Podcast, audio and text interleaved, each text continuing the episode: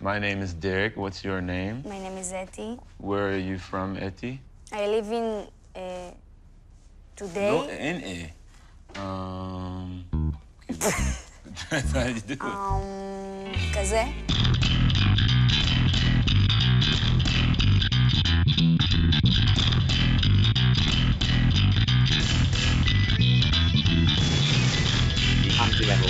outdated, of course, before anyone started. Then on the page, too sincere, clearly regret, backward, wait, naive, anachronistic. Maybe that'll be the point. Maybe that's why they need the next real rebel. Real rebel, as far as I can see, with disapproval. בוקר טוב, צהריים טובים, אחר צהריים טובים, ערב טוב, לילה טוב ולפנות בוקר נהדר לכם. אתם מאזינים למשדר רשת, לי קוראים ארז. משדר רשת, פודקאסט בענייני השעה, שזה מה שמעניין אותי בשעה שבה אני מדבר. לפני, בוף, בואו נראה בדיוק לפני, למה אני צריך להמציא. בנובמבר שנה שעברה, 16 לנובמבר ליתר דיוק, משדר אה, 116, משדר רשת 116, שאלה של ריבון. אחד המשדרים היותר, אה, אני קורא לזה אחד היותר מושקעים, כי אשכרה ישבתי וערכתי שם איזה ביקורת, סקירה, לא יודע איך תקראו לזה, של אה, סרט דוקומנטרי שעשה רינו צרור, והסרט שלו היה לו איזה אג'נדה, והוא, כמו שטענתי, ירה חץ וסימן מסביבות המטרה. האמת היא שאני תמיד אומר, אני, משום מה אני חושב שכולם מכירים את הביטוי הזה. למי שלא מכיר, אז ומי שכן, אז סליחה, אבל למי שלא מכיר, הרעיון הוא ש... כשיש מטרה ואתה יורה אליה חץ, לא. אתה יורה חץ, ואחרי זה מסביבו מסמן את המטרה ובא לכולם ואומר, הנה תראו, פגעתי בול. אז זה בדיוק מה שהוא עשה לדע... לטענתי, וזה מה שטענתי לאורך כל המשדר ההוא, ועשיתי את זה תוך כדי שאני ממש ישבתי וצפיתי ורשמתי ועשיתי את כל הדברים. והיו שם הרבה בעיות, המון בעיות. אחת הבעיות הגדולות לדעתי בכל הפואנטה שלו, הוא שהתפיסה הייתה כביכול של מדינת ישראל ויהודה כמדינות. אנחנו מסתכלים על אה, המפה כמו היום. היום אנחנו למדינת ישראל, לא יהודה, מדינת ישראל, יש גבולות, הגבולות מסורטטים על המפה ויש אה, חומ, יש גדרות וחומות ושומרים וצבא ואי אפשר לעבור את הגבול מישראל למצרים, לירדן, ללבנון או לסוריה ככה חופשי. בתקופה שהוא מדבר על תקופת התנ"ך, וזה לא הפואנטה של המשדר, אני רק רוצה להבהיר קצת את העניין. בתקופה שהוא מדבר עליה לא היו דברים כאלה, לא היו גבולות, לא היו זה... זה שמדברים אה, משתרעת מגבול זה עד גבול זה, מדברים על השפעה. רוב האנשים שחיו באזור הזה בכלל לא הגדירו את עצמם נתינים כי לא הייתה נתינות. באותה מידה שאנשים שחיו בגבולות האימפריה של אלכסנדר מוקדון, או אחרי זה של הסלבקים וה... כל זה, ואחרי זה של הרומאים, לא הגדירו את עצמם אזרחים. מי שהיה אזרח היה אזרח רומאי. זה משהו אחר, ואני ממש פה סוטה מן הנתיב, אז אני אשתדל לחזור משהו יותר מהר פנימה. הפואנטה הייתה שהיו מדובר בשתי פוליסים. אחת שהייתה בשכם, בחברון אולי, ומאוחר יותר בשומרון, בעיר שומרון, ואחת שהייתה בעיר ירושלים, במה שאנחנו מכנים מדינת יהודה. ולכן להגיד שהייתה ממלכה מאוחדת ששלטה וכל זה מגבול הצפון, זה כבר היה מבחינתי עיוות, עיוות היסטרי של העבר לצורכי הפואנטה. ועוד עיוות ש... שהיה לדעתי, היה בגישה שלו לממלכת ישראל השנייה, כמו שהוא הגדיר אותה, שזה ממלכת חשמונאים, ואיך היא נהרסה לטענתו. היה ויכוח בין שני uh, יורשים של uh, שלומציון אלכסנדרה, או שלומציון מלכה, כמו שהוא אוהב להגיד, והם, מאחר ואף אחד מהם, לא אחד מהם ייצג את הצדוקים, ואחד את הפרושים, והם לא ידעו בדיוק איך להחליט, אז הם הלכו לפומפיוס הגדול, פומפיוס מגנוס, שישב אז במה שהיום סוריה, לא, לא בדמשק, אלא במה שהייתה בירת uh, האימפריה הסלבקית, ואמרו לו, תחליט אתה. ככה הוא טען, והוא אמר, תראו לאן הובילה אה, אה, שנאת האחים, לאן הובילו הפילוג ב, בעם, שהלכו העם לזה, ל, לרומאים, ואמרו להם, אנחנו לא מסוגלים להחליט בינינו, תחליטו אתם, ותלמדו מזה מה שאתם יכולים ללמוד מזה. זה כמובן שטויות, ולו רק בשל העובדה, וחוץ מזה אני טענתי שאי אפשר בכלל להגיד שמדינת ישראל הייתה מדינה עצמאית. גם אחרי הכיבוש הרומי, ותכף אני אדבר עליו, שלטו בישראל מלכים, כמו אה, אה, הורדוס והנכד שלו, אה, הורדוס, אה, אה, הורדוס אגריפס, והיו ממלכות, ו- והיה תקופות, גם בתקופת הורדוס היה נציב רומי, והיו תקופות שלא היה נציב רומי. בתקופת קלאודיוס לא היה נציב רומי, אני חושב. לא בטוח, אל תתפסו אותי במילה. ומצרים, שהייתה כביכול אה, מדינת חסות, והעלתה מס לרומא במשך אה, שנים, עד לתקופה של, אה, נדמה לי, אוקטבי, אוקטביאנוס, אוגוסטוס קיסר, שהפך אותה לפרובינציה. כל הרעיון הזה של פרובינציה ולא פרובינציה, כי פרובינציה צריך לנהל, אז לא כולם רצו, לה... אז אמרו, טוב, יש מלכים, והם מסתדרים שמה, והם לא עושים לנו בעיות, והם מהווים חצ... חוצץ בין הכוחות שלנו לבין מה שנמצא בהמשך שמה, שזה בעיקר הפרטים, מה שאנחנו מכנים הפרסים היום. אז למה לנו בכלל להיכנס? עכשיו, כשהם התחילו לעשות בעיות, ופומפיוס מגנוס, שגם ככה לא ראה אף פעם כיבוש שהוא לא יכל אה, לשים... never, never saw a country didn't like, אז החליט לקחת את החבר'ה שלו ולעלות אל ירושלים. כלומר, הוא לא נכנס לירושלים כ... כ... אמר, טוב, בואו, אני אכנס, וזה, טוק טוק טוק, שלום, אני פומפיוס מגנוס, אפשר להיכנס. לא, הוא צר על ירושלים במשך שלושה חודשים. כל הפואנטה פה, עכשיו, אפשר להסביר את זה, כש, כשרינו צרור מדבר על זה, זה נשמע ממש כאילו באו האנשים ואמרו, אנחנו מוותרים על הריבונות שלנו ומוסרים אותה בידי הרומאים, כי אנחנו, העם, העם היושב בציון, לא מסוגלים לשלוט על עצמנו. תראו לאן הובילו מלחמות האחים. בפועל, הרומאים, אני אמרתי את זה ואני אומר את זה שוב, פשוט לא ציינתי אז במשדר ולכן אני חוזר לזה, לא ציינתי אז שאף בן אדם פיזית צר, אני חושב שלא ציינתי, או, ואם כן אז uh, סבבה, ואם לא אז אני מתקן עכשיו. אני מציין את זה שהרומאים צרו על ירושלים במשך שלושה חודשים עד שהם נכנסו פנימה. וזה בדיוק העניין של לבוא ולהציג את מה ש... אפשר לבוא ולהגיד, כמו שרינו צרור עשה, שהנה, תראו לאן הובילו מלחמות האחים, אוי אוי אוי אוי אוי אוי, בא, לא יכלו העם היושב בציון לזה, והחליטו למסור, להקריב את הריבונות שלהם בשאיפה לקבל כוח, כי אחד הבנים, ואני לא זוכר איך קראו להם, כל מיני שמות, זה כל השמות האלה כמו אלכסנדר ינאי ושלום ציון אלכסנדרה, זה כל מיני אלעזר אורקנוס וכאלה. אז, וזה לא כזה חשוב גם, יהיה לינק כמובן וכל זה. אבל הרעיון היה שבכל זאת, הטענה שלו הייתה שהאנשים אז היו מוכנים בשביל לקבל ריבונות מהרומאים, כלומר, כל אחד מהאחים בשביל להיות זה ששולט בפועל בארץ ישראל, היה מוכן להקריב את הריבונות, את הסוברניטי, ולהפוך להיות מדינת חסות של הרומאים רק בשביל שפומפיוס ישים אותו בתור שליט. אני, אני אומר, א' כל, אם זה ככה, אז למה, אז איך פומפיוס בכל זאת היה צריך לצור על העיר במשך שלושה חודשים?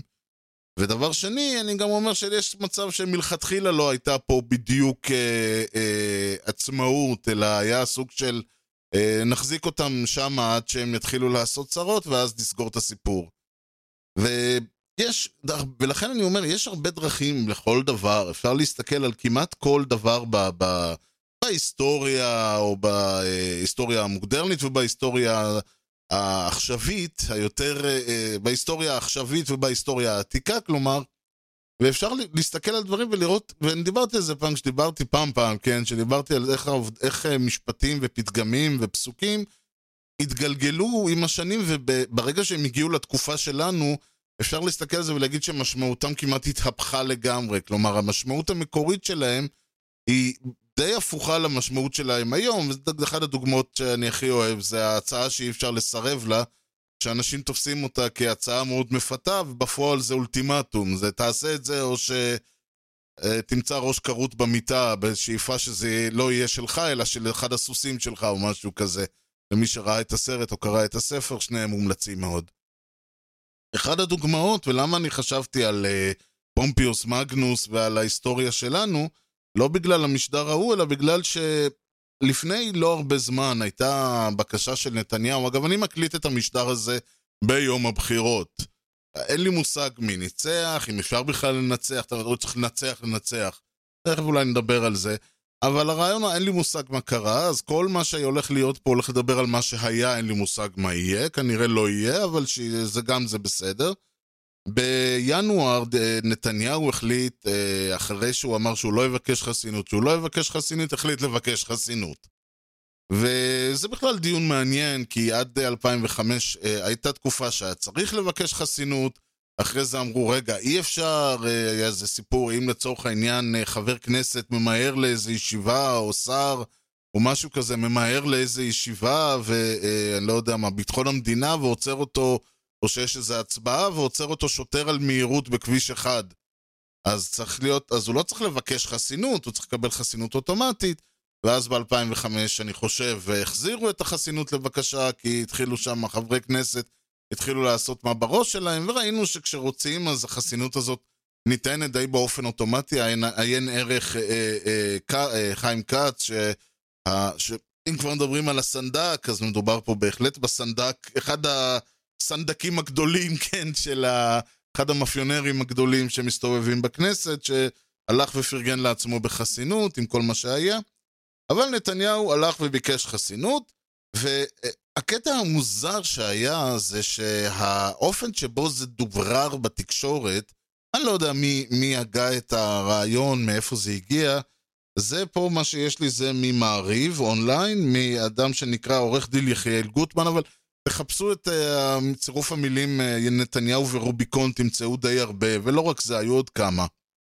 אה, וזה נקרא התקדים שמחייב את חברי האופוזיציה לעצור את הקשקשת, whatever. כותרת משנה, בנימין נתניהו חצה את הרוביקון וביקש חסינות. Uh, ואז, uh, ויש פה איזה זה, ואז אחרי זה הוא uh, מתחיל, הפור נפל, ראש הממשלה בנימין נתניהו חצה את הרוביקון. אוקיי? אני לא יודע מי הוא אה, אה, עורך דין יחיאל גוטמן, אולי כתוב בסוף המאמר, נעשה סקרול מהיר, לא. אז אה, אין לי מושג מי הוא, ולכן אני מבקש את סליחתו, זה שאני הולך להגיד שהוא מדבר שטויות, אבל הוא מדבר שטויות.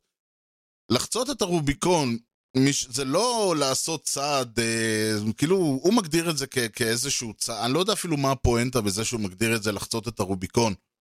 כי אני, בראש שלי, הרוביק... לחצות את הרוביקון הזה, יש בו שעטנז שלם, ולכן אין לי ממש מושג האם זה נתפס כצעד uh, של, uh, כזה צעד על חזור, צעד שאי אפשר לחזור ממנו, או מה זה אומר. בפועל, ושוב, אני. בטוח שאני לא מחדש פה לרוב המאזינים, אבל חייבים להגיד את זה, אחרת uh, כל מה שאני אומר פה, למי שלא יודע, יישמע בלתי מובן. לחצות את הרוביקון מתייחס למעשה שעשה יוליוס קיסר אי אז בכמה עשורים לפני הספירה, אה, אני מדבר על הרבה, על משהו כמו 50 לפני הספירה או 40, והסיפור הוא כזה שבאותה תקופה רומא עדיין הייתה רפובליקה, ויוליוס קיסר אה, היה פרו-קונסול, שזה אומר אחרי קונסול, לא בעד קונסולים, אלא סוג של, הוא... הרעיון אה, ברפובליקה, חלק מהרעיון היה שהיית מתמנה להיות קונסול לשנה, ואחרי שהיית נהיה קונסול שנה, היית הולך להיות פרו-קונסול, שזה בדרך כלל, אני חושב, בדרך כלל, אם לא תמיד, אחרי שקיבלת, הלכת להיות אה, אה, באיזה פרובינציה, לשלוט על איזה פרובינציה לתקופה של שנתיים או משהו כזה. וזה אומר שממש, עכשיו, קונסול בדרך כלל היה תפקיד שהיה לו חשיבות בעיקר צבאית, ו- וכל, היה להם חלוקת תפקידים מאוד יפה. עם כל מיני איזונים ובלמים וכל הדברים האלה. עכשיו, יוליוס קיסר אה, קיבל את הפרוקונסולט הזה ב- לחמש שנים, באופן חסר אה, תקדים, וכמו שאצל הרומאים, חסר תקדים זה לא חוקי. לא, לרומאים לא כל כך היו תקדימים, היה חוק, ומה שלא היה לפי החוק היה לא חוקי. אז הוא קיבל את זה במסחרה, מה שנקרא, כי מי שיש לו חברים לא צריך קומבינות. ולא צריך גם פרוטקציה, והוא קיבל את זה, והלך והסתובב שם במה שקוראים גליה, מה שהיום זה האזור של אה, שווייץ, בצרפת, וכל זה, והוא הסתובב שם, וקצת בלגיה, והוא הסתובב שם כאוות נפשו, ונלחם שם בכל מיני דברים, ועשה, וכבש, והיה לו מרד, והוא ניצח את המרד, ופלשו הגרמ... הגרמנים, והוא... בקיצור, הוא עשה את זה, עכשיו הוא עשה את זה תשע שנים. תשאלו איך הוא קיבל חמש שנים ועשה תשע, זה גם מה שברומא רצו להבין, כי לא האריכו לו את התקופה כמובן. ואז כשהוא סיים את כל ענייניו שמה, ועשה הרבה מאוד כסף מהסיפור הזה, והיה לו ארגזים של ליגיונים, היו לו פשוט המון ליגיונים שהוא הקים שם, ועוד אחד ועוד אחד ועוד אחד, גם באופן די לא חוקי. והוא עשה עוד הרבה פעולות, הוא חזר והוא החליט שהוא רוצה להיות עוד פעם פרו-קונסול, אה, עוד פעם קונסול. ובאו, ה... ואי אפשר, הוא לא יכול. היה לרומאים חוקים מאוד ברורים בנושאים האלה. קונסול לא יכול, ל... ל... ברגע שקונסול, לא... אה, ברגע שמישהו קיבל את הפרו-קונסולט הזה, והוא היה, הוא קיבל את השליטה על איזושהי אה, פרובינציה, אסור היה לו לחזור לתחומי רומא. ברגע שהוא חוזר לתחומי רומא, הוא מוותר על הפרו-קונסולט, הוא מוותר על התפקיד, הוא הופך להיות אזרח רומאי לכל דבר. ברגע שהוא חוז... הופך להיות אזרח רומאי לכל דבר, אפשר לתבוע אותו לדין ואת כל הדברים האלה. כי הרעיון שאי אפשר היה אז, וזה חשוב, אי אפשר היה לתבוע לדין בעלי, אה, מה שקראו magistrate, שזה היה כל האנשים שהם היו בעלי תפקיד, סנטורים וקונסולים וטריבונים ופרטורים וכל החבר'ה האלה ופרו-קונסולים כמובן, כל האנשים האלה אי אפשר היה לתבוע בשום דבר כל עוד הם בתפקיד. ברגע שהם מסיימים את התפקיד, הוא אפשר לתבוע אותם חופשי, והם תבעו אחד את השני חבל על הזמן. הם גם בדרך כלל יצאו זכאים מהעניין, ומי שלא יצא זכאי, בדרך כלל קיבל איזה נו נו נו, שלחו אותו לגלות לאיזה שנתיים או חמש שנים איפשהו, ואחרי זה הוא חזר, או שביטלו לו את העונש, או שהקלו והוא חזר. זה בדרך כלל, זה היה הרבה הצגה, כי סך הכל בסופו של דבר, רוב רומא, הרפובליקה הרומאית נשלטה על ידי אה, מעמד מאוד מאוד צר של אה, אה, פטריארכים ובעלי הון. פטריארכים זה צאצאי המשפחות העתיקות ובעלי ההון שאולי לא היו פטריארכים, או, או לא היה להם כוח, אבל היה להם כסף, אז הם קיבלו את המעמד. יוליוס קיסר היה גם פטריארך, ולאחר מכן הוא גם נהיה בעל הון, אז הוא היה מתאים מאוד לעניין הזה, ודי, ברור. אלא שהוא רצה ככה, הוא רצה קודם כל שיחגגו לו טריומף, לא משנה, זה התהלוכות האלה שתמיד רואים בסרטים. אחרי זה הוא רצה להתמנות ל- ל- לקונסול, ואת כל זה הוא רצה לעשות כשהוא עוד מחוץ לתחומי רומא, כדי שהוא לא ייכנס ויהפוך להיות לאזרח פרטי. והרעיון היה ש- שאי אפשר יהיה לתבוע אותו. עכשיו כשהוא יתמנה לקונסול, אתם יודעים, כבר, הוא כבר חסין, הוא כבר יעשה את כל הדברים האלה. זאת אומרת, זה בערך הסיטואציה שבה אפשר להגיד, נתניהו נמצא, אם כי הוא לא, וזה פה השאלה המעניינת. מה שברור, וזה היה הפואנט עכשיו, בכל מקרה אסור היה לו להיכנס עם הצבא שלו. אסור אם הוא היה נכנס לתחומי רומא, אסור היה לו להיכנס בראש הצבא. לצבא בכלל אסור היה להיכנס. הייתה להם בעיה מאוד רצינית עם כניסה של צבא לתחומי רומא, ואיך זה, מה זה אומר, ומי... כי ברגע שהצבא נכנס, אז הוא לא שלו, ואם הוא מפקד על הצבא, אז זה בעצם הכרזת מרד. הרבה מאוד בלאגן היה עם כל הסיפור הזה, שורה תחתונה, הוא חצה את הרוביקון, כלומר, הוא נכנס לתחומים, הוא בעצם יצא, וזה עוד פעם, הוא, הוא יצא עם הצבא שלו מתחומי uh, גליה, מה שנקרא סיס אלפיין גולד, שזה גליה בצד הקרוב של האלפים. היה, היה את גליה שהייתה מעבר לאלפים, ואת גליה שהייתה בצד שלנו של האלפים, ואז אחרי זה הייתה כבר uh, איטליה בעצם. ורוביקון סימן את הקו שבו נגמרת הפרובינציה שלו. וברגע שהוא חצה את הקו הזה, הוא נכנס, עם, הוא יצא עם הצבא שלו מתחומי הפרובינציה, מה שהיה אסור, ולא חוקי. ולכן חציית הרוביקון היא לא בגדול פעולה לא חוקית, או אה, לא פעולה, אה, אני יודע מה, נקודת האל-חזור, או אלף ואחד דברים אחרים, אלא היא נתפסת כאיזשהו צעד שאתה, שבן אדם עושה, וככה אני תופס את זה, וחציית הרוביקון נתפסת כצעד ש, שמישהו עושה בידיעה שהוא לא אמור לעשות אותו. הוא מבצע איזשהו צעד שבעצם ברגע, כל מה שהיה תיאורטי עד שהוא חצה הופך להיות למעשי. זה כמו, אני יכול, להסתוב, אני יכול לחלום עד מחר לפרוץ לחנות ולגנוב שם את כל הכסף, עד שאני לא שובר את החלון, נכנס פנימה ולוקח את הכסף. לא שאני מתכנן לעשות את זה, זה לא יקרה. שבירת החלון זה חציית הרוביקון מבחינתי. Uh, לצורך העניין, אני יכול uh, לצאת עם מישהי במשך, uh, לא יודע מה, שנים, ולחלום על להקים איתה משפחה, עד שאני לא קורע ברך ומוציא את הבת, לא חציתי את הרוביקון במובן הזה. ברגע שעשיתי את זה, זהו. כאילו, עכשיו, כמובן שתמיד יש איך לחזור מהדברים האלה, לטוב ולרע, כן? אני יכול לשבור את החלון ולברוח, אני, ולא לגנוב. אני יכול, היא יכולה להגיד לא, אתם יודעים, אבל הרעיון הוא שיתבצע איזשהו צעד וזה לא רק נקודת האל-חזור, אלא זה בעצם צעד שהופך את כל הרעיון הזה של, האי, של משהו שיכול לקרות למשהו שקורה. ובמובן הזה, לחצות את ה... כשאומרים בנימין נתניהו חצה את הרוביקון, מתכוונים כן לעניין הזה שהוא בעצם עשה את הצעד שעד עכשיו היה יעשה, לא יעשה, ווילי וונטי. פה הוא עשה צעד שאי... ש... שהצהיר, כן, אני חוצה את הרוביקון. הבעיה היא שלחציית הרוביקון המקורית גם מתלווה כל העניין הזה של המדובר היה בהכרזת מרד, בקריאה מרד והפיכה בעצם. זה היה, הוא בעצם בא ואמר, ושוב, הוא צייר את זה באלף ואחת דרכים, הוא אמר שנעשה לו אי צדק וכל זה.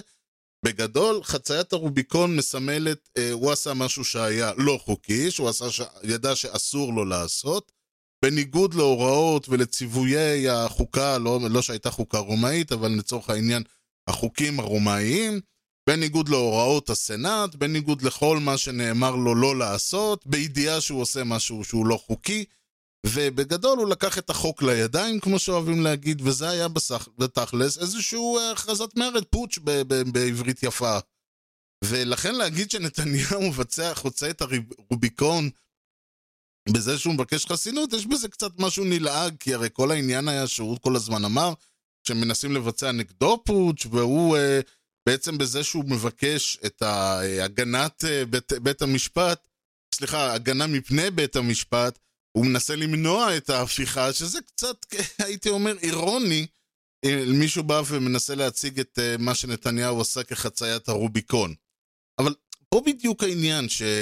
כמו שקיסר למשל הציג את מה שהוא עשה כמשהו שהוא פרו-רפובליקה והוא מנסה להשיג צדק, ונתניהו כמובן מציג את uh, בקשת החסינות שלו, כמו שאמרתי, שאלה, הפרקליטות שבתוך הפרקליטות מנסים להפיל ראש ממשלה מכהן, ולכן הוא נאלץ לבקש חסינות כדי להציל את השלטון, להציל את שלטון החוק, וכמובן שמתנגדיו יגידו לא, הוא מנסה להימלט מאימת החוק, או כמו שמתנגדי קיסר יבואו ויגידו, הוא לא השיג צדק, הוא הלך ונהיה דיקטטור, וכשאני אומר דיקטטור אני לא מתכוון במובן המודרני, אני מתכוון דיקטטור במובן הרומאי של המילה, דיקטטור זה היה גם כן תואר, תאמינו או לא. מה שהדיקטטור במובן המודרני זה, הם קראו לזה טירן, טירנוס. וכל הדברים האלה, אבל הטענה הייתה שלא, הוא מנסה להיכנס לרומא עם הצבא, ואחרי זה גם הייתה מלחמת אזרחים כתוצאה מזה, כדי להפוך את עצמו כמו שעשה אה, סולה לפניו ומריוס לפניו. הוא הגיע בשביל להשתלט ולהפוך את עצמו לדיקטטור, וככה להימלט מאימת החוק, וכל הדברים האלה. סיפור שאני מניח כולם מכירים באיזושהי צורה כזו או אחרת, אבל הרעיון הוא שלבוא ולהגיד נתניהו חוצה את הרוביקון. אז אפשר להציג את זה באמת בצורה של הוא עושה את הפעולה הזאת כי כבר אין לו ברירה אחרת. כי האנשים מנסים, כי כל רשויות, ה... כל הדברים האלה, רשויות החוק, הפרקליטות שבתוך הפרקליטות, כנופיית שלטון החוק וכל אלה, מנסים בעצם לבוא ולתקוף אותו. ופה בדיוק נשאלת השאלה, כי אני שם לב, כמו שאמרתי, את כל, כל דבר אפשר להציג בשתי דרכים. אפשר להציג בהמון דרכים. ועל העובדות כביכול אף אחד לא, לא חולק. אה, לצורך העניין, נתניהו ביקש חסינות. לצורך העניין, הרומאים כבשו את מדינת, את אה, מדינת יהודה. הנרטיב, מה שנקרא, הפעם אה, זו המילה שיותר אהבו אותה לפני עשור, עכשיו כבר פחות, קצת נרגענו, אני לא יודע, יכול להיות. הוא נתון לפרשנויות.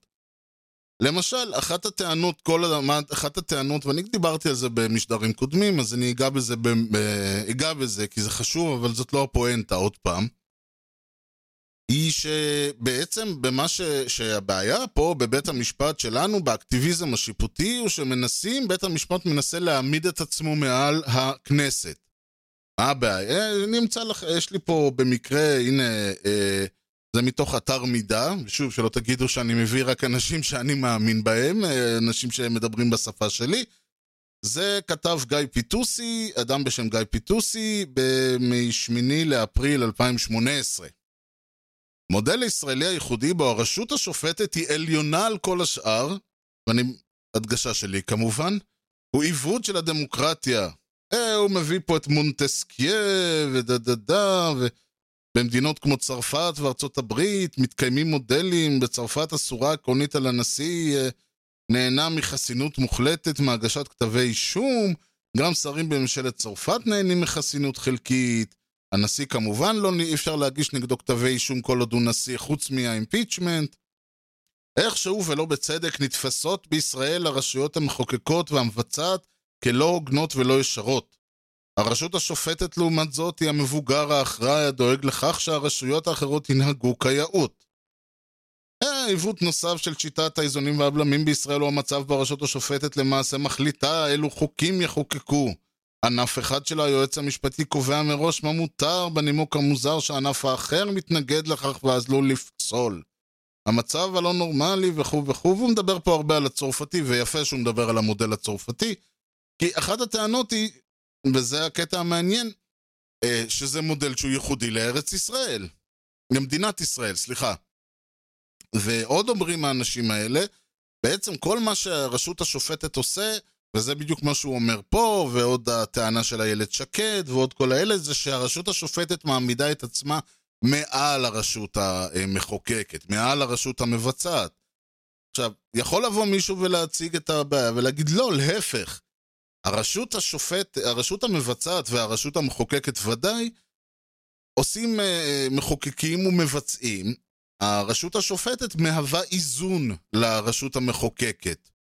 אם לצורך העניין, אה, לצורך העניין אין בה במדינת ישראל ואני דיברתי על זה שדיברתי על הנושא של ואקום, אבל למה באמת נוצר האקטיביזם השיפוטי במדינת ישראל? מאחר והחוקה, שאין לנו חוקה קודם כל, ואין לנו גם שום בסיס חוקתי במדינה הזאת. 70 שנה לא דאגו לעשות כלום, כלומר אין שום בסיס, אה, איזשהו קודקס, איזשהו משהו שעל פיו המדינה הזאת מתנהלת. יש לנו אוסף חוקים, ברצותם יחוקקו חוק כזה וברצותם יחוקקו חוק אחר. אני דיברתי על זה שזכויות אדם לא מעוגנות בשום חוק במדינה הזאת, שזה בכלל נחמד שאנשים הולכים להצביע, כן? ביום הבחירות, אבל uh, אני אומר את זה שוב, אין שום חוק שבו מעוגנת זכות הביטוי. וכתוצאה מכך, אם זכות הביטוי אינה מעוגנת, אפשר להעביר חוקים ומעבירים, ויש חוקים במדינת ישראל, לא משנה שגם למדינת ישראל יש מצב חירום שמעולם לא בוטל, שכל, ו- וכל הדברים האלה. לא משנה שיש לנו כל מיני חוקי הסדרים וכל מיני חוקים לא חוקיים כאלה. אבל הרעיון הוא שחוק, שזכויות האדם לא מעוגנות בשום מקום. יש חוק, חוק כבוד האדם וחירותו, יגידו אנשים, והוא מעגן, אני אומר, כן, מה הוא מעגן? עשיתי משדר שניסיתי לקרוא אותו ולהבין מה הוא מעגן, והתוצאה היא די שום דבר. יש כמה דברים שגם ככה היו קיימים, כלומר, כל הרעיון הזה שהמשטרה לא יכולה לעצור מישהו או, או להיכנס אליו הביתה וכל זה, בסדר, זה כבר היה בחוק. זה שהכנסתם את זה לחוק כבוד האדם וחירותו זה יופי, אבל זה כבר היה. מה עם כל מה שלא היה, אז תשכחו מזה. אין שום חוק שמקנה לי בכלל את הזכות לשבת ולדבר פה. ולכן, עוד פעם, יש חוק שאוסר עליי להעליב עובדי ציבור, ואוסר עליי אה, להגיד כל מיני דברים נגד המדינה ונגד הממשלה, ואוסר עליי לקרוא לחרם, ואוסר... יש חוקים שאוסרים עליי להגיד דברים. והחוק שמקנה לי את הזכות, אומרים, אומרים הפגנה לא חוקית. אין הפגנה חוקית אגב, כי אין זכות להפגין בשום מקום. זכות ההפגנה לא מוגדרת בשום חוק. וכל הדברים האלה, אז מה, מה עושים? בית, אז מי נהל, אם היה, ולכן אה, זה מה שאני אומר, שבית המשפט לא מנסה לשים את עצמו מעל הרשות המחוקקת, אלא מאחר והרשות המחוקקת באופן קונסיסטנטי מסרבת לחוקק חוקים והאזרח הפשוט מוצא את עצמו שוב ושוב נאלץ להגן על עצמו בדרך היחידה שיש לו. הרי אני לא יכול ללכת ולהעביר חוק, אני, ארז, לא יכול ללכת להעביר עכשיו חוק אה, בכנסת, אבל אני כן יכול להגיש בג"ץ אם, חוק, אם אה, זכויותיי נפגעו. אני לא יכול ללכת ל... כלומר, אני יכול, אבל שוב, זה לא שאני יכול עכשיו ללכת ולהעביר, אה, לבוא לבטל החלטת ממשלה. אני לא יכול לעשות זה. אני לא יכול עכשיו ללכת לישיבת הממשלה ולהגיד להם, טוב, אה, אני מצביע לבטל את התקנה הזאת. לא יכול, מה אני אעשה? אבל אני כן יכול ללכת לבג"ץ, ושהם יבטלו את הדברים האלה. אז בפועל, מה שנותר לאזרח הוא לפנות לבג"ץ. אם היו חוקים שהיו אה, מגינים על זכויות האזרח, וכתוצאה מזה, והרעיון הוא ש... אה, טוענים האנשים? שכביכול הרשות השופטת שמה את עצמה מעל, ואנשים שאומרים, אסור לנו כאילו לחוקק חוקים, כאילו שזה אם מחר וזה בעצם אומרים, מה הרעיון? בגלל שאני בחרתי אותם, יכולים לעשות מה שהם רוצים? ז, זאת השאלה, זה אני מניח שזו השאלה שמדברים עליה. האם בית, רשות המחוקקת, האם הכנסת יכולה להעביר מחר חוק שאומר שכל אה, בן אדם, אה, לא יודע מה, אה, כל גבר שגובהו, אני לא יודע, נמוך מדי או משהו כזה, כדי להשביח את, הג... את הגנום היהודי, נוציא להורג את כל הגברים הנמוכים. למה לא? שנהיה לנו מדינה שסקנד... כמו בסקנדינביה, כל הקרחים גם נוציא אותם להורג. אנחנו רוצים שיהיה שערות ארוכות לכולם. זה, זה, זה אפשר? ברור שלא. למה אי אפשר? אז יגידו לא, כי היועץ המשפטי לממשלה אסר, אתם מבינים? זה הרעיון, כאילו שיש לנו, מאחר, ואגב אין שום חוק שאוסר את זה, אין שום חוק שאוסר על הכנסת מחר להעביר חוק, עובדה העבירו את חוק הלאום, אפשר להעביר איזה חוק שרוצים. אין שום חוקה, אין שום, דו, אין שום מסמך שעל פיו אפשר להגיד מה מותר לכנסת ומה אסור לכנסת. ולכן בלית ברירה בית המשפט העליון ממלא את זה. אבל הקטע המשעשע זה שאותו כותב מאמר במידה חוזר שוב ושוב לצרפתים. צרפתים אה, עושים ככה, צרפתים עושים ככה. אז קודם כל, לצרפתים יש היסטוריה מאוד ארוכה, יש להם חוקה שנכתבה כבר לפני איזה 200 שנה, ולא משנה שקרו עוד הרבה בלאגנים מאז, והיה להם אה, לפחות שני אה, אה, נפוליאונים שהשתלטו שם על המדינה בכמה סיטואציות שונות. אה, נלחמו קשה מאוד בשביל הדמוקרטיה הזאת בצרפת. אבל, והאיזון, והאיזונים והבלמים שם הורווחו בעמל ויזע רע, ולא משנה שגם המדינה עצמה הייתה קיימת כמה וכמה מאות שנים לפני המהפכה הצרפתית, וגם אז היה איזשהו איזון בין, ה, אה, בין המלך לבין בית המשפט, לבין מה שעוד היה הסוג של הפרלמנט שהיה שם. אבל כל העניין הוא שלבוא ולטעון שזה קיים רק בישראל, אז זה לא נכון. קודם כל יש לנו בארצות הברית למשל, ארצות הברית הגדולה כמו שאנחנו אוהבים להגיד, בדיוק את אותה סיטואציה שיש. אקטיביזם שיפוטי לעילא ולעילא. לפני, מי שזוכר, לפני אה, חמש שנים, ב-2015, בפסק דין שנקרא אה, אוברגפל נגד הודג'ס, אני בטח משבש פה את השם, בית המשפט העליון קבע שהזכות של uh, בני זוג להינשא, בני זוג חד-מיניים, גבר וגבר, אישה ואישה, להינשא, כלומר להתחתן רשמית במדינה, היא זכות שמוגנת, אה, זכות שמוגנת להם על פי החוקה האמריקאית. לא משנה מה היה הטיעון המוזר שהם מצאו, אבל זו זכות שמוקנה להם, ולכן אה, מאותו רגע יש נישואי, אה, יש נישואים בכל... אה, מותר להתחתן. וזה, אמנם הנשיא והסגן נשיא קפצו ואמרו, כן, כן, אנחנו בעד, אנחנו בעד, והנה אני מעביר אה, תקנה, אבל זה לא העניין, העניין היה שזה לא הוא קבע, וזה לא עבר בחוק, אין חוק כזה אגב בשום מקום בארצות הברית. כלומר, יש אולי states, יש אולי מדינות ב, אה, בארצות, אה, בברית המדינות, כן, מה שאנחנו מכנים ארצות הברית, אבל זה בפועל איחוד המדינות, כן, United States, אז יש אולי מדינות שזה מופיע אצלהם במד... בחוקת המדינה, אבל גם אם זה לא מופיע, כמו שקרה ב-2013, בפסק דין שנקרא הולינגסוורד נגד פרי, ששוב, אה, החלטה של שופט בבית המשפט העליון, שטענה שסעיף בחוקת קליפורניה שאוסר על נישואים חד-מיניים הוא לא חוקתי. וכל הדברים האלה, אנחנו גם זה ממשיכים, אה, לצורך העניין, ב, וזה גם לשני הצדדים. ב-2010 אה, מקרה מאוד מפורסם של אה, נקרא Citizens United, שעוד בית המשפט העליון החליט שכמו שלאדם יש זכות לתרום לפוליטיקאי, ככה לגוף לחברה, וזה לא משנה אם החברה הוקמה, זה מה שנקרא PACs. כלומר, באים אנשים ומקימים איזה ארגון, אה, סוג של ללא, ארגון ללא מטרת רווח, שכל מטרתו הוא לאסוף כסף מהרבה מאוד אנשים, ולתת את הכסף הזה למועמד, לרוב רפובליקני, אבל יש גם דמוקרטים. ואז אמרו, לא, זה לא, אי אפשר לעשות דבר כזה. מה, לבן אדם מותר לתרום כסף, לא לחברה. מה, חברה שעכשיו תאסוף מיליונים ותיתן אותם למישהו, זה לא פייר. מה, מה יעשה מי שאין לו חברה כזאת? אז בית המשפט אמר, בארצות הברית זה מותר, זה חוקתי, וזה לא משהו שכתוב בשום uh, סעיף, זה משהו שבית המשפט העליון קבע.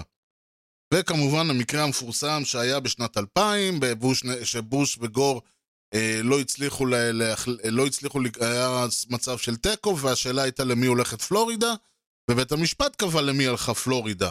וכמובן המקרה הסופר מפורסם, 1973, ראו נגד וייד. נגד וייד.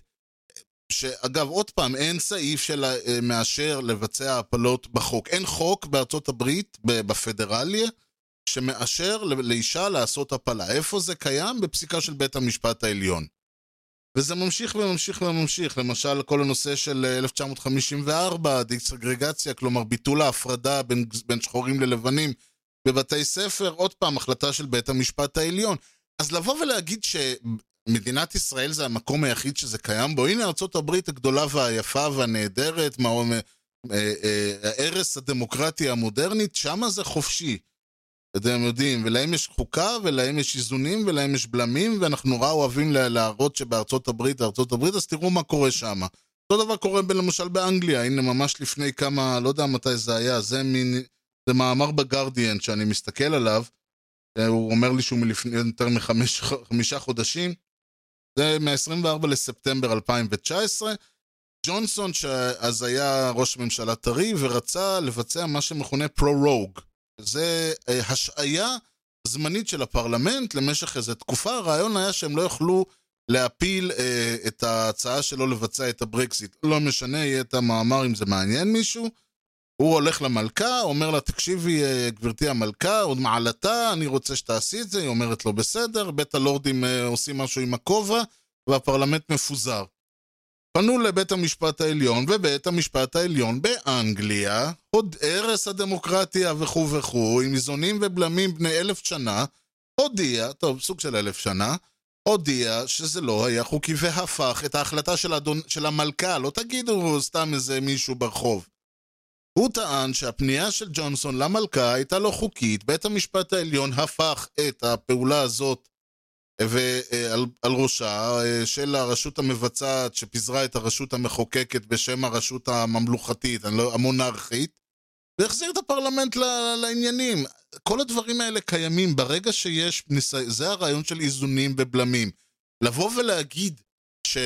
וככה אני רואה את זה, לבוא ולהגיד שהאיזון, שבית המשפט העליון מהווה איזון לרשות המחוקקת ולרשות המבצעת, אני אומר זה איזון, הם אומרים לא, זה הפרת האיזון. וזה עוד פעם השאלה, מי, עכשיו יבוא מישהו ויגיד מי צודק. אני אומר, אף אחד לא צודק. השאלה היא לא למה, שאלה יותר מעניינת, למה אנחנו רואים דברים בצורה כזאת קיצונית? למה אני רואה משהו כשחור והוא רואה משהו כלבן? אגב, קשה מאוד להת- להתדיין ולהתווכח, מכיוון שלי אישית יש חוק שאני לא מתווכח על ענייני דת. וברגע, ומה זה אומר מבחינתי ענייני דת? שאני אומר ש, שיש, אה, שהוא אומר שיש אלוהים ואני אומר שאין אלוהים, נגמר הדיון, אי אפשר לדון יותר. כשאני אומר שפעולה מסוימת היא כזאת ומישהו אומר לא, אני, שנינו מסתכלים על אותו אה, פעולה ואומרים לא, הוא אומר א' ואני אומר, בכלל לא א', אני אומר אה, 17. אז אין פה נקודה לדיון, וזה מעניין כי סך הכל שנינו מסתכלים על אותו דבר ורואים אותו באותה צורה. אגב, אני לא אומר שאני צודק, אני אומר שזו דעתי. מה שמעניין אותי זה איך הגענו לסיטואציה. עכשיו, אני לא טוען שזה משהו חדש, יכול, יש כאלה שיגידו, זה תמיד היה ככה, ובגלל זה אנשים יצאו למלחמות ודברים כאלה. ויש אנשים שאומרים, לא, זה הקצנה של השיח במאה ה-20 ו-20-21, בגלל אלף ואחד דברים אחרים. וזה, לדעתי, אם שואלים אותי בנושא הזה, אגב, אי אפשר אה, אה, בכלל, אגב, זה, זה נהיה מצב, ואני דיברתי על זה כשאמרתי שאחת הבעיות הגדולות בכלל בכל נושא של השיח, בכל תרבות השיח, ושוב, לא רק בארץ, אני רואה את זה גם בעולם, היא שבהרבה מובנים, בכלל בתקופה שלנו, ועוד פעם, אם אמרתי שבימי התנ"ך היית שואל איזה חקלאי ברחוב, נתין של איזה מדינה הוא היה מסתכל עליך, בגדול כאילו שאלת אותו מתי הוא חולב את הירח, כן, אבל בגדול, ה- ה- ככל שהפכנו להיות אזרחי מדינות של מה שקוראים ה-nation state, והזהות שלנו, מעבר לזה שלי קוראים ארז, ואני גר בבית שמש, ואני עובד כ, ואני נשוי ל, לא שאני נשוי, ויש לי, זאת אומרת, כל ההגדרה העצמית שלנו, שפעם באמת הייתה, אני אה, ארז בן אה, גדעון, אני אה, חקלאי, אני מטופל בשתי שתי פרות, שלוש נשים וארבע ילדים, או משהו, בס, לא בטוח בסדר הזה. כל הדברים, פעם זה היה בימי התנ"ך, זה מה שהבן אדם ידע, זאת הייתה הגדרה עצמית שלו. היום יש לנו עוד המון המון דברים, אתה מסתכל לפעמים, זה תמיד מצחיק כשאתה מסתכל בטוויטר, ואז כזה, אנשים שכותבים על עצמם בגוף שלישי, אתם יודעים, אז זה כזה, סגן אה, מנהל בזה וזה וזה, אב לשתי בנות, אה, נשוי לזאתי, מטפס הרים, ו- ואני לא יודע מה. זה מעניין, כאילו, איך הוא מגדיר את עצמו. היא מגדירה את עצמה, גם כן יכול להיות, אה, אני יודע מה, 30 שנה אה, בתחום הזה והזה, אה, אני מפתחת אה, אוריגמי ללקויי ראייה אה, וסבתא לשתי נכדות. כאילו, איך הבן אדם מגדיר את עצמו זה מאוד מעניין. אחד הדרכים, לדעתי, בתקופה שלנו, שאני עוד פעם אומר, התקופה שלנו זה לא המאה, אה, העשור השלישי של המאה ה-21, אלא זה כבר די הרבה זמן, די הרבה עשורים, ויותר ויותר עם הזמן שהדעה, לא חייב להיות רק הדעה הפוליטית, אבל הדעה שלנו בנושאים הופכת להיות חלק מההגדרה העצמית. הנה, רק עכשיו, לפני, בשנים האחרונות, התפיסה המגדרית הופכת להיות משהו שהוא מעבר ל... פעם היינו אומרים, אוקיי, הוא, הוא, איך אתה רואה, זה, הוא גבר, אישה, אם הוא טרנס אישה אז הוא היא, אם הוא טרנס, אם אישה שמ- שהיא טרנס לגבר אז זה הוא. חיים פשוטים. פתאום, עכשיו יש לנו, אה, כל אחד יש לו את הזכות להגדיר, הוא גבר, אבל הוא אה, עשה ניתוח והפך לאישה, אבל הוא עדיין מעוניין לשמור את הזהות הגברית שלו, אז הוא מבקש שיגדירו אותו. כלומר, כל אחד יכול לעשות uh, דברים. עכשיו, בן אדם יבוא ויגיד, בסופו של דבר, מה אתה רוצה ממני? יש או גבר או אישה, איך שאתה רוצה, יש להם שני מינים, ואז המציאו את המין השלישי, אה, או המין הסתמי. ואז אני אומר, כן, זה כמו שאני אקרא להם איט, כאילו, זה. אבל הרעיון הוא שזה לא מעבר לבעיה הוורבלית או הלשונית, הרעיון פה הוא שהזהות המגדרית של אנשים הופכת להיות חלק מהזהות, מהאופן שבו הוא תופסים את עצמם. ואז בן אדם הוא לא רק, ואז זה נהיה כבר מי, לא רק מה אני עושה וכמה ילדים ואיפה אני חי, אלא גם במה אני מאמין. במי אני מאמין. למה אה, אני אה, עשיתי דברים מסוימים? למה אני לא עושה דברים מסוימים? כמה אני חושב שצריך שיהיה? כמה אני חושב שלא צריך שיהיה? אתה יודע, אם יבוא ויגיד, אני אה, מאמין בשוק החופשי, אני מאמין ברגולציה, אני uh, תומך בזכותם של הפועלים לשבות, כל מיני דברים כאלה. ולא רק זה, אתם יודעים, אני חושב שיש להשאיר את uh, הכוכב הבא לאירוויזיון בערוץ 2. כן, זה גם חלק מההגדרה העצמית שלי, זה חלק מה... אני חושב שאסי עזר הוא מנחה הטלוויזיה הטוב ביותר בעשר שנים האחרונות. חלק מהזהות שלי, אנשים, אני לא מתבייש בה. ו...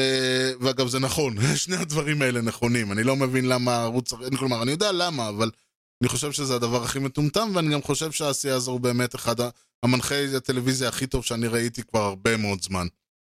אבל זה חלק מהזהות שלי. עכשיו אנשים באים ואומרים, אה, אה, יש איזה, אתה אוהב את הרכב ההוא, הנה בוא תשמע השיר שלהם, או אה, שמעת מה אה, אמרו על עשייה הזו, אתה אוהב אותו. זאת אומרת, זה נהיה חלק מאיך שאנשים תופסים אותך. ולכן, במובן הזה, ברגע שמישהו בא ואומר, האופן שבו אתה רואה את העולם, וזה בסדר שהאופן שבו אני רואה את העולם שונה, לכן יש לנו דעות שונות. אם כולנו היינו רואים את העולם באותו אופן, לא היה צריך בחירות, לא היה צריך כלום, כן? אבל עצם הרעיון הוא שכולנו בני אדם, כולנו אנשים, כולנו שותפים שווים בחברה וכל הדברים האלה, הופך את האופן שבו כל אחד מאיתנו רואה את העולם למתקפה על, העוב... על הדרך שבה מישהו אחר רואה את העולם. כי אם אני חושב שפעולות בית המשפט העליון, מעבר לזה שאני חושב שאין ברירה, כי אחרת היה פה ואקום אה, אה, מטורף מבחינה חוקתית, אבל אני חושב שזה, שזה האופן שבו בית המשפט העליון, לצורך העניין, מגן על זכויות אה, האדם, מגן על, בעצם תורם. לאיזונים והבלמים. בן אדם אחר חושב שזה מפר את האיזונים והבלמים, פוגע בזכויות בני האדם, זה הופך, בעצם הדעה המנוגדת הזאת הופכת אותי לתוקף את הצד השני והופכת אותו לתוקף אותי. כלומר, אני כבר לא יכול להתדיין איתו, אלא זה כבר התנצחות, זאת מלחמה, זה כבר ראש בראש. כאילו, קיומו שולל את קיומי וקיומי שולל את קיומו. ועכשיו, חלק מהבעיה היא, חלק גדול מהבעיה היא למשל שאנחנו חיים בעולם, וזה הרבה מאוד דברים שדיברתי עליהם, אני מנסה ככה לעשות פה איזשהו סיכום, אתם יודעים, לכבוד הבחירות, אז אני עושה סיכום של הרבה מאוד תמות ונושאים, גם שיהיה לי ככה, אני לא יכול להגיד, כן, לפני שנתיים דיברתי על זה, אבל גם כדי, כי הרבה מן הסתם אנחנו הולכים לדבר על זה הרבה מאוד בזמן הקרוב, אם תהיה או לא תהיה ממשלה כמובן. הרבה מאוד מהנושאים האלה אה, קורים בגלל שמדינת ישראל, ושוב, לא רק מדינת ישראל, נמצאת במצב של תיקו, ואני דיברתי על זה כשבמשדר שנדמה לי קראו לו אכן חצי העם.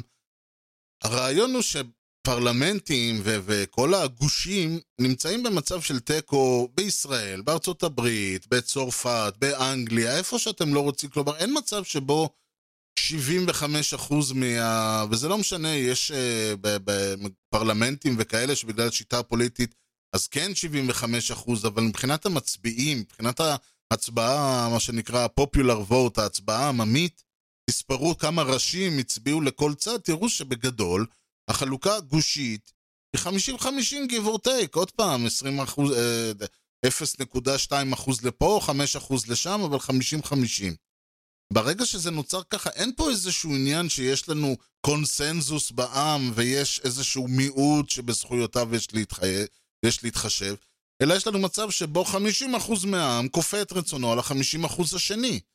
ברגע שיש לנו את המצב הזה, זה כבר לא, הדיונים כבר לא יכולים להיות ברמה, אתם יודעים, אה, עם כוס קפה וסיגריה, כמו בתמונות האלה, שעם סיגר כזה ואיזה כוס שרי, כמו במועדונים באנגליה, אלא זה הופכים להיות ויכוחים מהותיים, מכיוון שאם אני מצליח להכניס עוד עשרה, עוד, לא יודע, שני מנדטים ל- ל- לכנסת, אני נהיה ראש ממשלה, ואז החצי, החמישים אחוז שלי, כופה את רצוני על החמישים אחוז ההם.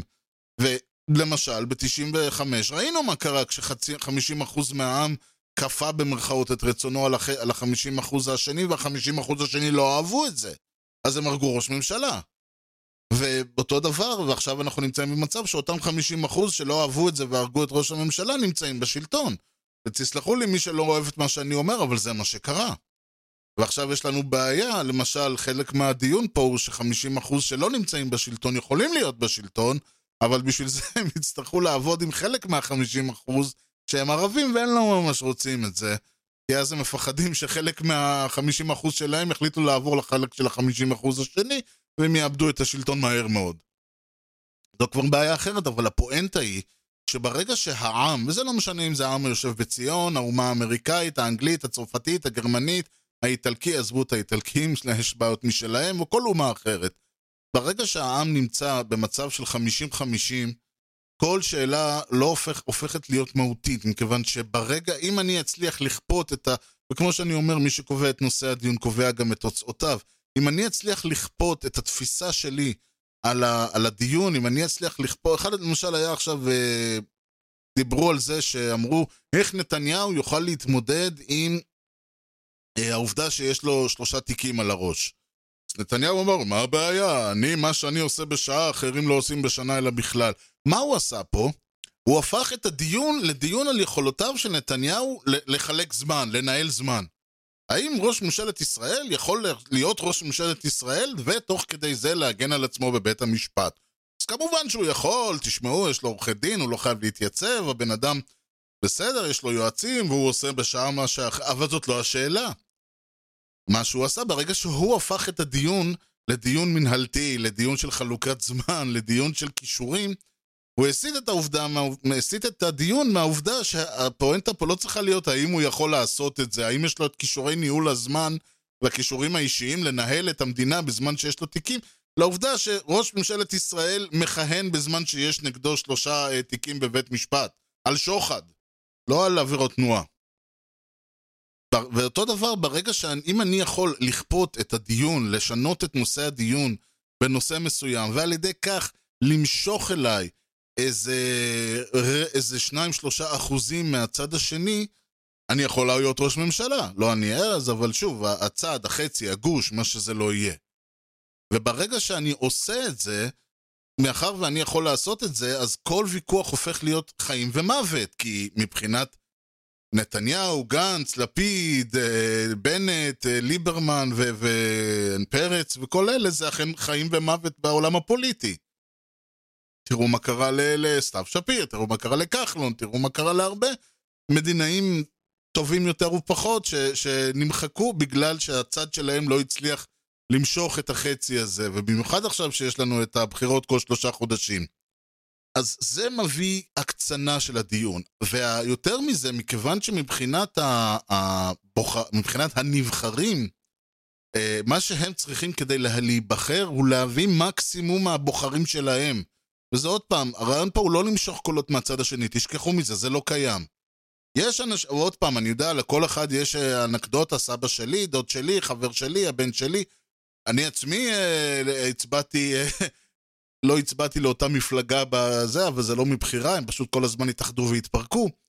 אבל הרעיון הוא, בסופו של דבר, שורה תחתונה, המטרה היא לא, הקולות הצפים האלה, במקרה הטוב או במקרה הרע, בכלל לא מגיעים להצביע, ובמקרה הטוב, בסדר, אז היום הוא הצביע לאלף, מחר הוא הצביע לבן, זה מתקזז. בסופו של דבר, כי על כל אחד כזה יש מישהו שעבר לצד השני, והוא היה, אני לא יודע מה, הוא היה כחלון, ועכשיו הוא גנץ, או שהוא היה, אה, לא יודע מה, לפיד, ועכשיו הוא עבר לליכוד, הכל מתקזז. מה שנשאר לנו בפועל זה הבייס, מה שקוראים. ה-core constituency, ה-30 ומשהו מנדטים, 35, 30 ומשהו מנדטים, שהם ה-core, הם הבסיס שעליו יושבת, יושבות אה, המפלגות השלטון, הליכוד, וכ... וכ... ונכון לעכשיו כחול לבן. מי מהן שתצליח להביא מקסימום מהבוחרים שלה לקלפי היום, אה, שהצליחה, כי הבחיר, הקלפיות נסגרות בעוד איזה חצי שעה, מי מהן שהצליחה להביא, תנצח. עכשיו תגידו לי, עכשיו אני, תגידו לי אתם, איך אפשר לנצח במצב של תיקו? ועל זה שכמו שהם כל הזמן אומרים, נשיג את העוד מנדט אחד, 61 ויש לנו ממשלה. זה כל מה שמעניין אותם, לא מעניין אותם ל- ל- לשכנע אנשים. לא מעניין אותם לכבוש את uh, לבבות העם, לא מעניין אותם זה ש... ש... כל... שזה לא יודע לנהל קמפיין וההוא לא יודע, וההוא מבטיח דברים חוץ מ... Uh, uh, אני לא יודע מה, להבטיח פוני לכל פועל, נתניהו כבר הבטיח כל דבר אפשרי נראה לי במערכת בחירות הזאת. מהצד השני יש לנו את גנץ שלא מסוגל להבטיח שהוא יזכור מה הוא אמר בתחילת ה... שהוא לא מסוגל להבטיח בתחילת הרעיון שהוא יזכור מה הוא אמר בסופו. אז יש לנו פה, וזה לא אכפת לאף אחד, כי בסופו של דבר, מה מעניין את בוחרי כחול לבן? רק לא ביבי. מה מעניין את בוחרי ביבי? רק לא גנץ. וזאת הסיבה, ואז כל השאלה היא, אם ביבי יצליח לשכנע, אם נתניהו יצליח לשכנע מקסימום מבוחריו שגנץ הולך לנצח, וזה אומר ממשלה עם הערבים, וחשוב, חשוב, חשוב להצביע, ותמהרו ותבואו בהמוניכם, או שגנץ ישכנע את בוחריו שביבי הולך לנצח, וזה אומר שיש לנו ראש ממשלה שנאשם בשחיתות, שעדיין ממשיך לכהן, וזו הולכת להיות ממשלת ארדואן, ומהר, מהר, מהר. אז הקיצוניות הזאת בעם, בגלל שאנחנו במצב של תיקו, ממשיכה לי, כי עוד פעם, מפלגה קטנה, ש... או שלא זה, או שיש לנו מפלגת שלטון, שהשאלה היא פה אם יהיה להם 70 מנדטים או 68 מנדטים. אז אפשר להתעסק בדברים יותר גדולים, אפשר להתעסק בדברים יותר, אה, אני יודע מה, דמות המדינה, ו- ודברים כאלה, ולנסות כן לדבר לקולות הצפים, ולנסות להביא, אה, אה, לדבר ולהבטיח וליצור ועל איזה מדינה... בוא, כרגע אנחנו נמצאים במצב, אתה רוצה ממשלה, אתה לא רוצה שהוא יהיה בשלטון, תבוא להצביע. למה? כי אתה שונא אותו. כי אתה חושב שהוא מושחת, כי אתה חושב שהוא אה, ימכור את המדינה לחרדים, כי אתה חושב שהוא ימכור את המדינה לערבים, כי אתה חושב שהוא ימכור את המדינה למתנחלים, כי אתה חושב שהוא ימכור את המדינה לתל אביבים, אני לא יודע מה כל הצד. בגלל שאנחנו במצב של 50-50 בגדול, בגלל שהגושים מתחלקים כמעט על האפס, וזה עניין של מנדט לפה, מנדט לשם, כל השיח חייב להיות ראש בראש. אי אפשר לאפשר לצד אחד של השיח, וזה לא שיושב, אה, כן, בגדול, כן, אבל זה לא שיושבים בוחרי נתניהו, בוחרי ליכוד, או בוחרי uh, עבודה, או גנץ, או מה שזה לא יהיה, או בנט, ו- ואומרים לעצמם, אנחנו חייבים לעשות את הכל. אנשים הופכים את התפיס, מבינים באופן אינהרנטי כבר, כבר למדנו, שהאופן שה- שבו אני תופס את הצד השני, יכריע את הבחירות האלה. ככל שהצד השני, אנחנו נבצע לו דמוניזציה רצינית יותר, ככה הצד שלנו, אה, יהיה לו סיבה יותר, אה, תהיה לו סיבה יותר אקוטית לנהור לקלפיות בהמוניו. וזה לא רק, או שוב, זה לא רק בארץ, אה, זה גם בארצות הברית, זה גם בהרבה מקומות אחרים. תראו, כשאובמה היה, אז הרפובליקאים שתו את דמו, עכשיו טראמפ הרפובליק... הדמוקרטים שותים את דמו. וזה כמובן, ב... ב... תראו מה קרה לקורבין באנגליה, ששם זה היה מאוד אפקטיבי. כל הדברים האלה נעשים בגלל שאנחנו במצב שבו ובתיקו, במצב שבו ההכרעה היא על קוצו של מנדט, על, קוצ... על חודו של קול. וזה הופך את המושג, את ה... את ה... וזה הבעיה היא שזה יוצר, זה שלא מספיק שאנחנו רואים דברים היום בצורה שהיא קיצונית, כמעט ואין אפור, הכל שחור ולבן, או קיסר או כלום. ויותר מזה, הדעה המנוגדת היא כבר לא דעה שונה, היא כבר לא דעה של מישהו, אלא היא כבר דעה מנוגדת, היא כבר דעה פסולה. אפילו אפשר לתבוע אותך על הדעה הזאת בשלב הזה. ומה שזה גורם, כל אדם באשר הוא אזרח במדינת ישראל, גורם לך להיות במצב שאתה נאלץ, אין לך שום ברירה, אתה לא יכול להסתכל על משהו מהצד. אתה חייב להגיד, טוב, איך אני רואה את המצב הזה, ומכאן איזה זווית הסתכלות אני מאמץ. וברגע שאתה מאמץ אותה, היא הופכת להיות מי שאתה. וברגע שהיא הופכת להיות מי שאתה, אז היא, מכריז, אז היא גם מחליטה בשבילך איך אתה פועל, עם מי אתה מדבר, על מה אתה מדבר, מה אתה רואה, מה אתה מסכים ומה אתה לא מסכים. ובעצם הבחירות שאנחנו עושים, לא רק בקלפי, אלא בכלל, ממשיכות להחריף את, הפילוג הזה, שוב, לא בפילוג במובן של ליכוד uh, כחול לבן, ליכוד עבודה וכל זה, אלא את העובדה הזאת ששני אנשים יכולים להסתכל על אותו דבר בדיוק, לראות אותו בשתי צורות מנוגדות, ולפסול אחד את uh, קיומו של השני על בסיס ההסתכלות המנוגדת הזאת. Ladies and gentlemen, I'd like to present to you the internet. כן, ועד כאן משדרנו להפעם. אה, הייתה התלבטות בכלל לעסוק בענייני הבחירות, כי אני בדרך כלל אוהב דווקא כשיש בחירות לא להתעסק בבחירות. אבל הנושאים, אתם יודעים, וכו' וכו' וכל זה, אז אמרתי, טוב, יאללה. אה, אני באמת מקליט את זה, עדיין אין לי מושג אפילו מה המומי, התוצאות המדגמים וכל אלה יתפרסמו בשעות הקרובות. אני, כהרגלי, כבר שנים על שנים לא הולך לשבת ולא הולך לחכות, ואני גם ממליץ לכל אחד, אין צורך לשבת ואין צורך להקשיב ואין צורך לאכול את הציפורניים, ממילא עד מחר בבוקר הכל ישתנה. וזה כמו שכולנו הולכים לישון עם גנץ וקמים עם נתניהו, הולכים לישון עם נתניהו וקמים, אני לא יודע, הולכים לישון עם ממשלה וקמים בלי או להפך. מחר בבוקר, תקומו בבוקר, הכל יהיה הרבה יותר ברור, תעזבו אתכם מהמדגמים ומהסקרים ומכל השטויות האלה, הכל באמת לא רלוונטי, וככה אולי גם תשנו יותר טוב בלילה. בכל מקרה, ברכות לזוכים ולמפסידים, כי בסך הכל כשאין זוכה אז כולם מפסידים, אתם יודעים את זה. אני בטוח שלהרבה אנשים יש מה להגיד, כמו שאמרתי, זה נושאים שכיסיתי לאורך שלושת השנים, שלושת וחצי השנים של משדרשת. לא חושב שחידשתי משהו, אבל אני חושב שחידדתי ואספתי ודברים כאלה, גם שתהיה לי את היכולת להגיד כן במשדר לפני חודשיים ולא במשדר לפני שנתיים. מי שבכל זאת מעניין אותו, אז כל המשדרים שדיברתי עליהם מצויים באתר, משדר רשת co.il, משדר רשת כותבים כמו ששומעים, ואפשר לגשת לכל אחד מהם, הם זמינים בכל רגע, אפשר להוריד למחשב, אפשר לשמוע מהאתר עצמו.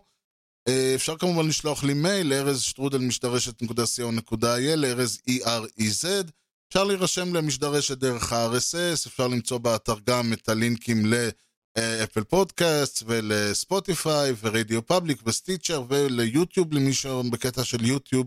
אפשר לשים את זה בטלוויזיה בזמן ששוטפים כלים וכאלה, היום פלאי הטכנולוגיה המודרנית. אפשר למצוא את משדרשת גם בטוויטר, זה twitter.com/ארז, שהולך להיות ממחר הרבה יותר שקט והרבה פחות אה, היסטרי. ובפייסבוק, שאני אין לי מושג מה הולך להיות מחר, כי אני כמעט לא מסתכל, אבל אני כן עוקב אחרי הדף של משדרשת ואחרי ה user שלי, ככה שאם מישהו רוצה לשלוח לי הודעה, אז זה ארז נקודה, ארז, זה facebook.com/משדרשת. אני רוצה להודות לכם על שהאזנתם, היה משדר קצת מפוזר, אה, כמו שהרבה מאוד רעיונות, הרבה מאוד נושאים אה, שלא כל כך, אה, שהיה כזה, ברוב המשדר אני ניסיתי כזה פשוט לתפוס בזנב של הרעיון ולהמשיך לרדוף אחריו. מקווה מאוד שנהנתם. בכל מקרה, אנחנו נתראה במשדר, גם אם כן וגם אם לא, אנחנו בשמחה נתראה במשדר הבא, ועד אז אני הייתי ארז, ושיהיה לכם המשך יום נהדר, ולהתראות.